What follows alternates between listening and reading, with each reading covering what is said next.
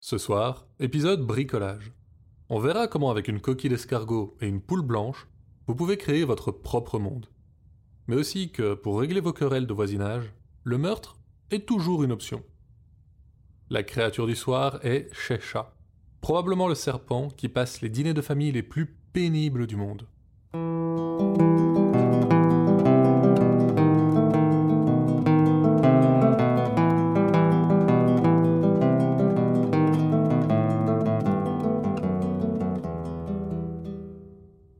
Écoutez Contes des Soirs Perdus, l'émission qui vous fait découvrir les contes et mythes que vous ne connaissiez pas encore et vous replonge dans ceux que vous aviez peut-être oubliés.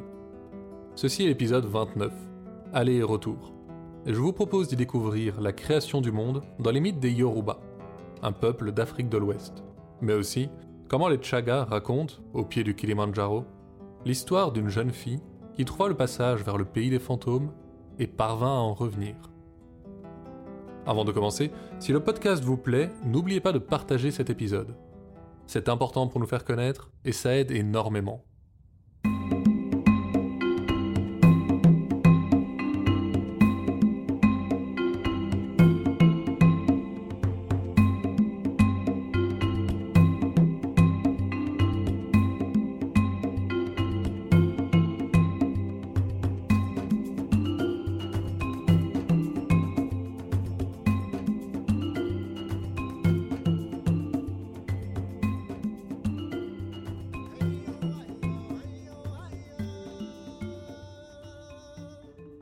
Il y eut un temps avant le temps. Dans ce temps-là, il n'y avait ni soleil, ni lune. Il n'y avait ni montagne, ni ravin, ni forêt, ni désert. Il n'y avait rien de tout ça. En bas s'étendait une unique, gigantesque mer, le domaine de la déesse Holokun. En haut, le ciel, royaume du dieu Olorun. À vrai dire, tout se passait très bien en ce temps-là, car chacun était parfaitement satisfait de la part du monde qui lui appartenait. Mais il y avait dans le ciel un jeune dieu qui pensait pouvoir améliorer ça. Le monde d'en bas lui semblait terne, plat, ennuyeux. Il était persuadé qu'un peu de relief le rendrait bien plus attrayant. Un jour, il alla voir Olorun et lui parla de son projet. Et tout ça ferait un monde parfait pour tout un tas de créatures vivantes, conclut-il. Le roi des dieux resta pensif un instant, tentant d'imaginer ce monde nouveau dont lui parlait Obatala, et charmé par l'idée, lui demanda qui s'occuperait de ce travail titanesque. Eh bien, si vous l'autorisez, je suis prêt à m'en occuper. Olorun lui donna la permission pour remodeler le monde d'en bas et lui dit d'aller voir son fils aîné si elle avait besoin d'aide. Orun Mila avait le pouvoir de voir l'avenir, et il comprenait le secret des choses. Obatala reconnut qu'il pourrait bien avoir l'usage de son conseil, et alla le voir. Ce dernier le reçut chez lui, et alla chercher un grand plateau d'argent. Dessus, il posa seize noix de palme, secoua le plateau, et envoya les noix valser dans les airs. Il les observa d'un œil attentif alors qu'elles retombaient au sol, puis après un temps se tourna vers Obatala. Il te faudra une chaîne d'or, assez longue pour descendre jusqu'au monde d'en bas. Une poule blanche, un chat noir, une coquille d'escargot remplie de sable et une noix de palme. Obatala acquiesça, comme si la liste était exactement ce dont il pensait avoir besoin pour élever des montagnes et des forêts et décida de commencer par la chaîne. Il alla voir un orfèvre qui accepta de l'aider, mais à condition qu'il lui fournisse assez d'or pour le travail.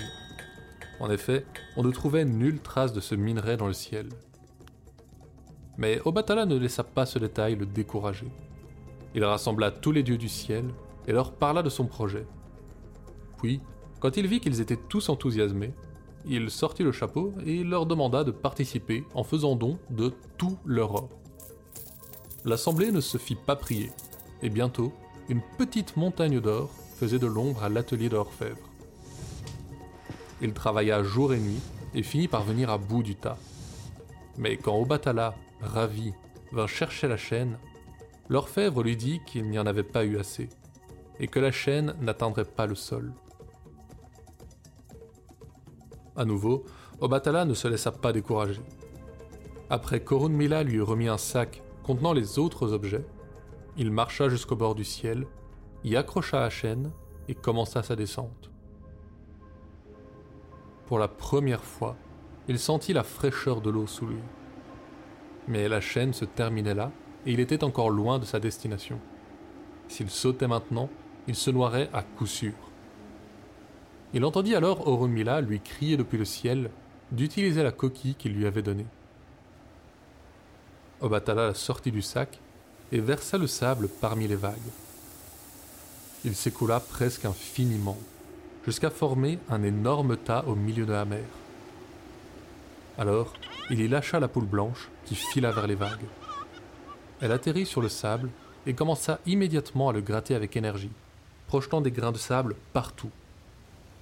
Et partout où tombait un grain, il devenait de la terre solide qui couvrait les eaux. Là où en tombèrent plusieurs, Obatala vit surgir des collines et des montagnes, et là où n'en tombait qu'un seul, se creusèrent des vallées. Satisfait du continent qui s'étendait désormais à perte de vue, il se laissa tomber sur la terre, et nomma l'endroit de son arrivée Ifé. Il planta alors la noix de palme, et un palmier jaillit du sol, lançant des noix dans tous les sens, et la terre se couvrit d'arbres. Obatala en abattit quelques-uns pour se construire une solide maison, et s'installa là, avec le chat noir comme compagnon, satisfait de son œuvre. De son côté, Olorun était impatient de savoir ce qu'Obatala avait construit dans le monde d'en bas, et il envoya Agemo, le caméléon, voir ce qu'il en était. Le jeune dieu lui fit bon accueil. Regarde autour de toi, vois ces plantes que j'ai fait germer du sol, et ce sol que j'ai sorti des eaux. Ce monde est déjà bien plus agréable qu'il ne l'était. Mais je dois bien dire que la lumière du ciel me manque. Je suis las de ce crépuscule éternel. Agemo prit bonne note de tout ça et le transmit à Lorun. Ce dernier fut ravi de voir qu'Obatala avait mené son projet à bien, et pour le récompenser, il façonna le soleil, qu'il suspendit entre les deux royaumes. Sa chaleur réchauffait le dieu, lui redonnait de l'énergie et il finit par se rendre compte que la compagnie lui manquait. Il voulait à nouveau pouvoir parler et échanger avec des êtres qui lui ressembleraient.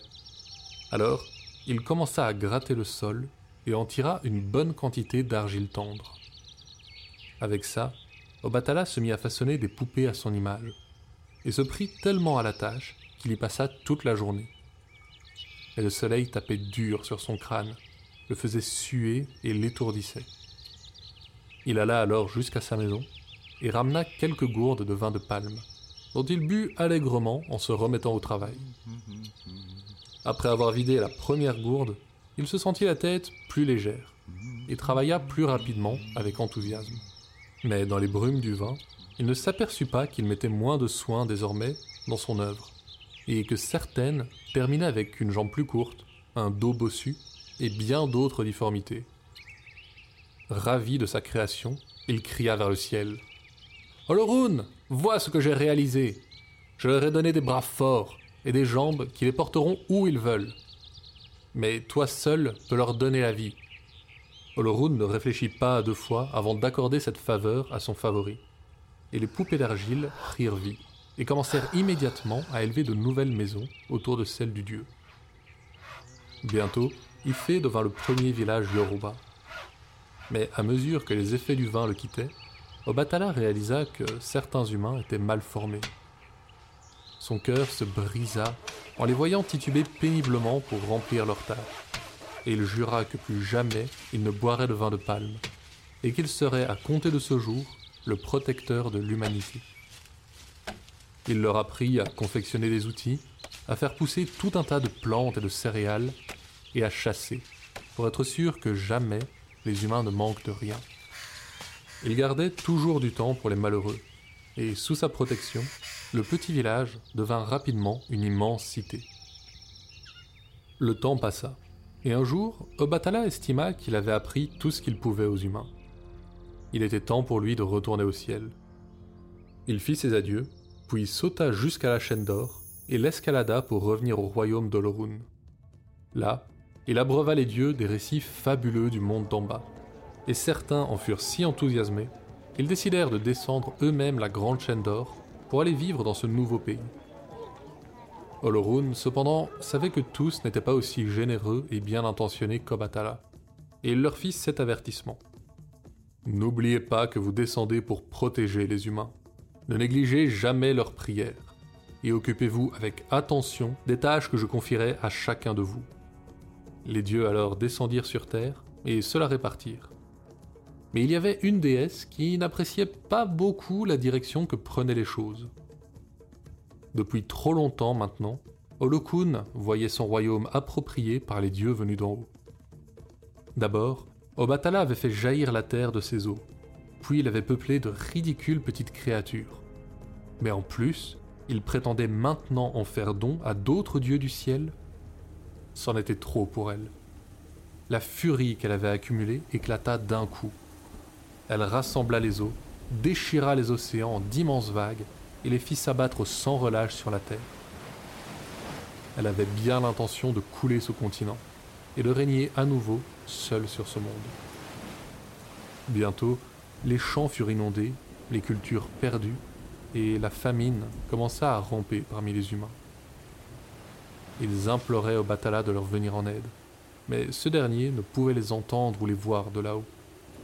Alors, ils se tournèrent vers Eshu, un des dieux descendus dans le monde d'en bas.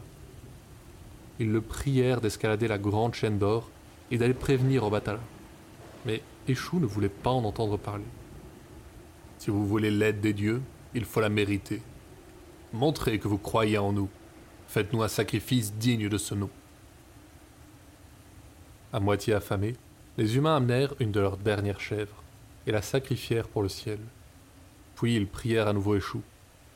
C'est un grand effort que vous me demandez, mais à moi, vous n'avez encore rien offert.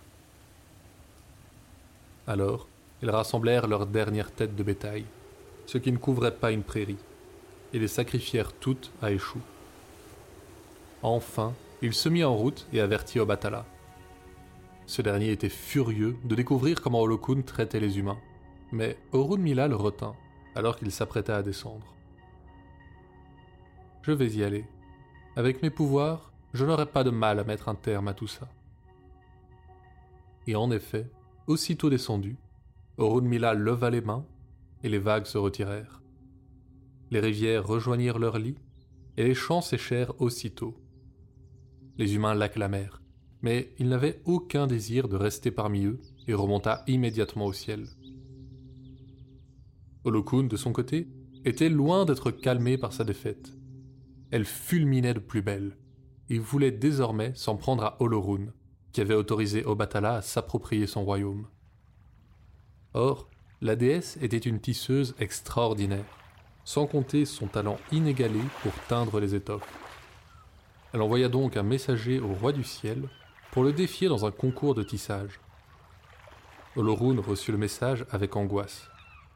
Il ne pouvait se permettre, surtout dans la situation actuelle, de laisser Holokun lui paraître supérieur en quoi que ce soit. Mais il connaissait sa réputation et savait qu'il n'avait aucune chance de gagner. Il lui fallait un moyen de se sortir de ce défi sans pour autant avoir l'air de le refuser. Le dieu réfléchit longtemps, puis une idée lui vint.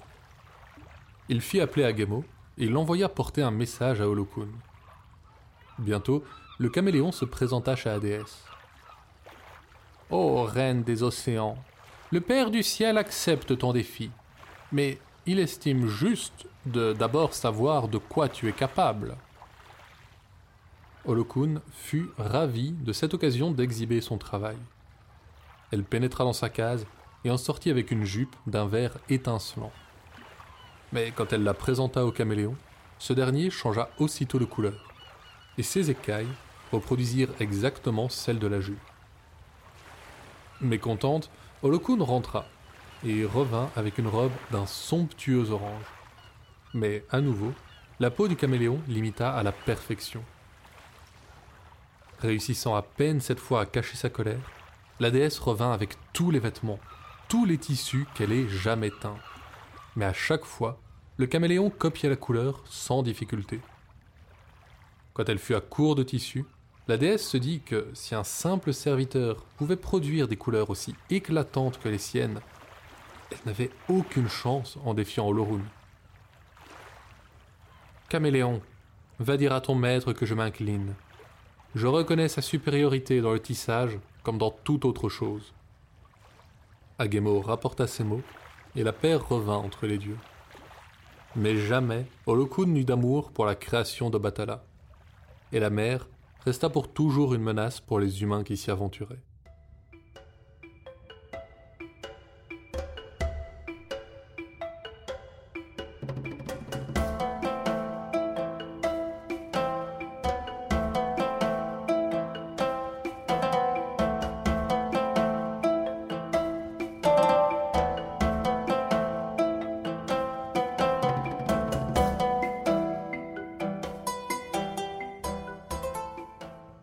Le frère de Maroué lança une poignée de pierres et les singes se replièrent en panique vers les arbres. Les deux enfants avaient reçu de leur mère la garde du champ, et ils n'allaient pas laisser ces voleurs le piller. Mais leur mère ne leur avait rien laissé à manger. Et dans l'après-midi, ils remarquèrent le trou d'un terrier de rat des champs au pied d'un arbre. Ils se mirent à creuser avec l'énergie de l'enfance, projetant de la terre dans tous les sens, et finirent par attraper un couple de rongeurs plus gros que leurs maigres bras. Ils les firent cuire aussitôt et les dévorèrent avec appétit. Mais le soleil frappait dur, et la viande sèche leur donna soif. Ils allèrent donc boire à une petite mare toute proche. Leur absence ne dura qu'un instant, mais quand ils revinrent, le champ avait été ravagé par les singes. Pas un haricot ne restait sur les fines tiges. Terrifiés à l'idée de la réaction de leurs parents, Maroué voulut aller se jeter dans la petite mare, mais son frère la retint. Allons d'abord écouter ce qu'ils disent. Et discrètement, les deux enfants s'approchèrent de la hutte. À travers les feuilles du toit, ils entendirent leur mère. Non mais vraiment, qu'est-ce qu'on doit faire de ces deux incapables? Les priver de nourriture? Non, étranglons-les tout de suite, on en sera débarrassé. En entendant ça, les enfants fondirent en larmes et se précipitèrent vers la mare. Maroué s'y jeta sans hésiter, mais au dernier moment, le courage manqua à son frère, qui retourna en courant à la maison. La colère du moment immédiatement oubliée, les parents passèrent toute la nuit à appeler leur fille depuis le bord de la mare. Mais ils n'avaient guère d'espoir, car ils savaient que le fond de la mare était la porte vers le pays des fantômes. De son côté, Maroué avait trouvé une petite hutte en traversant, où vivaient de nombreux enfants de son âge et une vieille femme qui lui proposa de rester avec eux. Maroué accepta avec joie, et chaque jour, quand les autres enfants partaient s'occuper de leur corvée, elle les accompagnait et faisait sa part, même si chaque fois, la vieille lui disait de laisser le travail aux autres. De temps en temps, on proposait de la nourriture à la jeune fille, mais elle refusait toujours, car elle savait qu'en mangeant de la nourriture du pays des fantômes, elle appartiendrait à ce monde pour toujours. Un jour, alors qu'elle avait oublié depuis combien de temps elle vivait chez la vieille, elle lui confia que son monde lui manquait et qu'elle aimerait y retourner. La vieille ne donna aucun signe d'avoir entendu, mais leva après un temps les yeux vers Maroué et lui demanda Préfères-tu être frappé par le froid ou le chaud? Maroué n'avait pas la moindre idée de ce que ça voulait dire. Mais elle ne connaissait que trop bien la morsure de la chaleur. Alors elle choisit le froid. La vieille s'écarta et révéla une grande jarre qui se trouvait derrière elle. Elle en enleva l'énorme bouchon et fit signe à Maroué d'y plonger les bras. La jarre était aussi grande qu'elle, et la jeune fille eut du mal à s'exécuter. Quand elle y parvint, elle sentit un froid glacial la mordre. Mais en sortant ses bras, la sensation s'estompa aussitôt, et elle vit des bracelets étincelants entourer ses poignets. La vieille lui dit alors d'y plonger ses jambes également, et quand elle les ressortit, c'étaient maintenant d'épais bracelets de laiton et de cuivre qui ornaient ses chevilles. Elle remercia la vieille et se mit en route vers la mare. Mais avant qu'elle ne traverse, l'autre lui cria que son mari se nommait Sawoye et que nul autre ne pouvait l'emmener chez elle. Pour la première fois depuis un temps qu'elle n'arrivait pas à mesurer, Maroué respira l'air frais du monde des vivants. Se rappelant des mots de la vieille, elle s'installa au bord de la mare et attendit. Bientôt, un jeune chasseur des environs l'aperçut et fila vers son village où il raconta la vision qui lui était apparue près de la petite mare.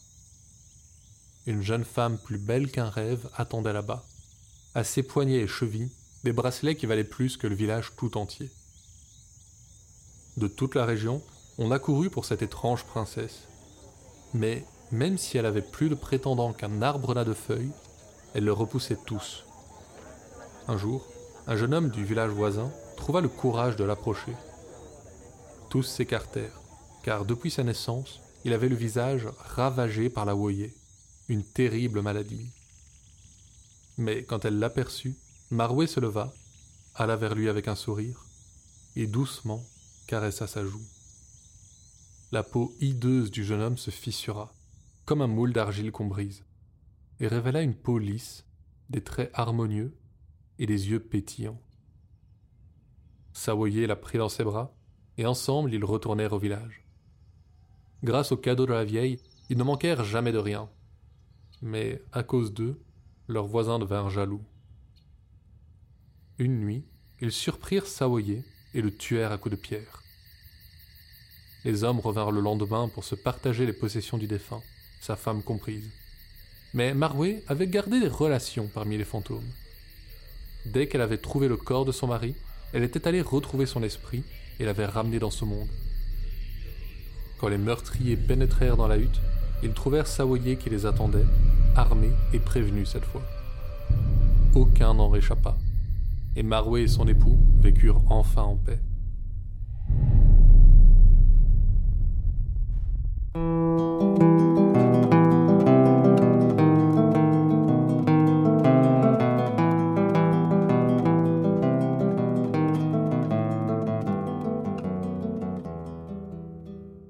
Connaissez ce sentiment de gêne pendant les fêtes de famille, après que votre oncle ait vidé son sixième verre de vin? Pour la créature du soir, disons que c'est permanent. On a déjà parlé ici des nagas, ces serpents monstrueux qui gardent les trésors enfouis. Mais on a peu insisté sur le fait qu'ils étaient particulièrement cruels et assez sadiques. C'était une éternelle source d'embarras pour Shesha, leur frère aîné, qui décida un jour de laisser tout ça derrière lui et d'aller tranquillement méditer au sommet d'une montagne. Il médita si longtemps que sa peau et ses muscles séchèrent et se fondirent dans ses os. Brahma fut si impressionné par la détermination du Naga qu'il lui accorda sa bénédiction, que Shesha refusa. Il voulait seulement passer sa vie à méditer et servir le monde. Brahma lui demanda alors d'aller sous terre et de stabiliser le monde avec son capuchon il y a encore. Et on dit qu'en desserrant son étreinte, il laisse le temps s'écouler. Mais que s'il devait trop serrer le monde, l'univers cesserait d'exister.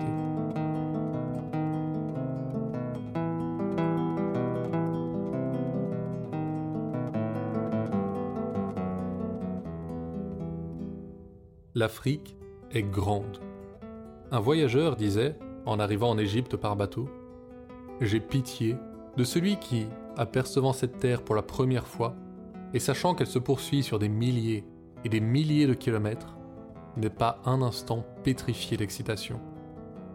Sur un continent aussi immense, il est évident que les histoires sont nombreuses et variées. Mais pourtant, comme souvent, si les mots ont changé, les histoires n'ont fait que voyager, sans se transformer complètement. Un peu partout sur le continent, on trouve l'histoire d'un Dieu créateur vivant parmi les hommes, et retournant finalement au ciel par une corde ou le fil d'une araignée. Et les récits d'humains traversant les portails vers le pays des morts sont assez répandus. Finalement, quand on regarde au fond des choses, les différences ne sont souvent que superficielles. C'est déjà tout pour ce soir. Conte des Soirs Perdus est une création de Lloyd et Billiana Blake. Vous pouvez nous suivre sur Facebook et Instagram pour plus d'histoires sur les créatures du folklore. Et nous soutenir sur Tipeee si l'émission vous plaît. Le podcast sort un jeudi sur deux sur toutes vos plateformes. La prochaine fois, on retourne dans la jungle indienne. Le cri du chacal résonne et de nouveaux venus marchent dans la jungle.